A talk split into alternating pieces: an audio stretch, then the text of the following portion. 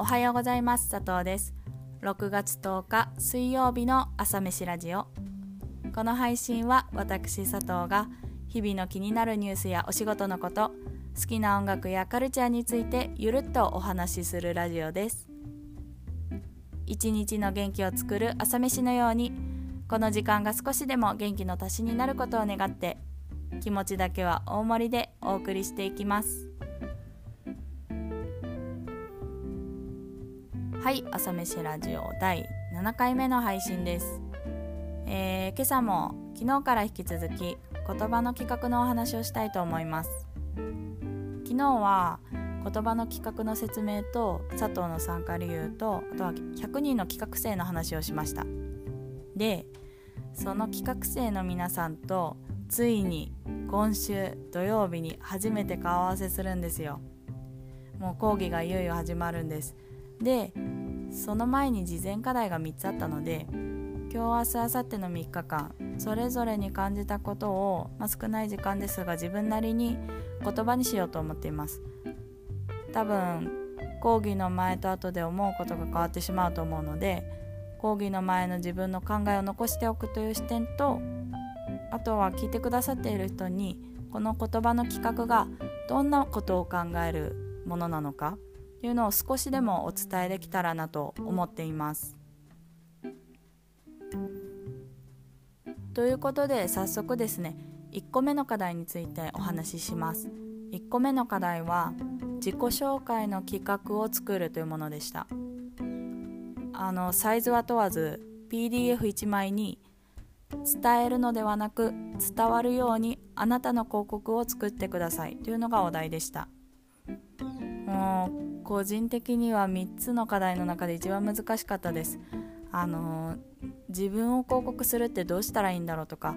自分はみんなに何が伝わるようにしたいんだろうってずっと考えてました。それこそ伝わるイコール記憶に残ると定義するともう見た後その人に何かしらギフトというか後で思い出せるフックみたいのは入れておきたいななんて思いながらその上でその載せる内容とその表現に悩んでました。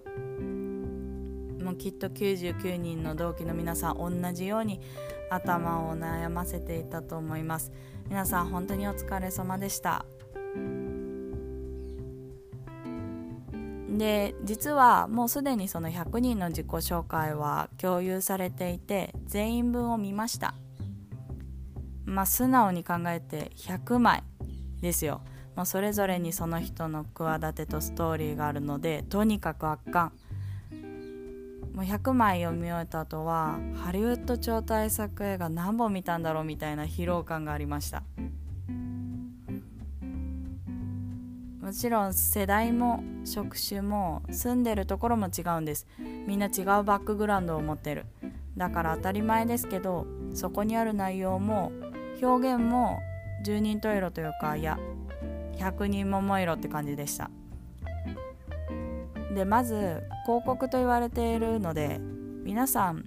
読まれないことを前提に読ませる工夫をしっかり考えられてるなっていうのが印象ででその上で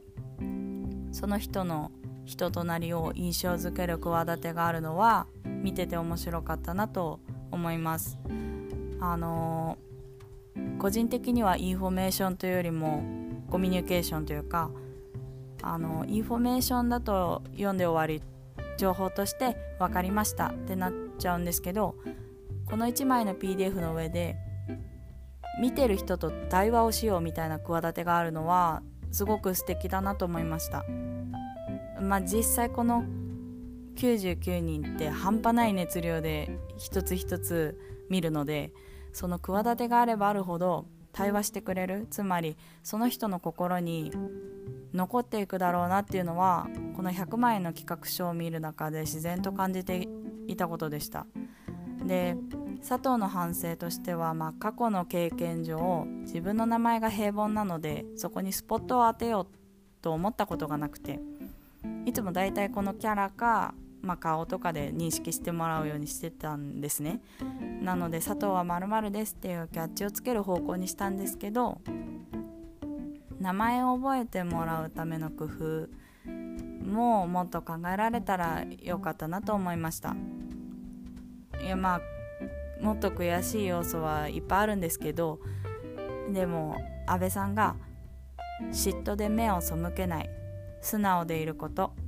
感動したことがあればぐんぐん吸収しましょうと言われててもうそれで顔を叩かれたのでもう悔しいと動いた感情に向き合ってぐんぐんキャッチアップできるところを全力で吸収します。そしてこの自己紹介を書いた人に実際に会える今週末それを本当に楽しみにしようと思ってます。ということで1つ目の課題自己紹介の企画についてのお話でした。では最後に今日の1曲。まあこうやって自己紹介を99枚見て改めて全国に動機がいるんだなっていうのをまじまじと感じました。あの北海道から九州まで本当に全国にいました。でそれも相まって体感としては自分が一つ旅をしたような気分なんですね。あの旅をした後に世界が変わるあの感じ。今そんな気分です。ということで空気講談で「おはよう今日の日」という曲を紹介します。朝にぴったりの爽やかな曲です。あの新しい世界に扉を開ける。その扉を開けた時の一瞬横を通り抜けるあの風を感じられます。ぜひ聴いてみてください。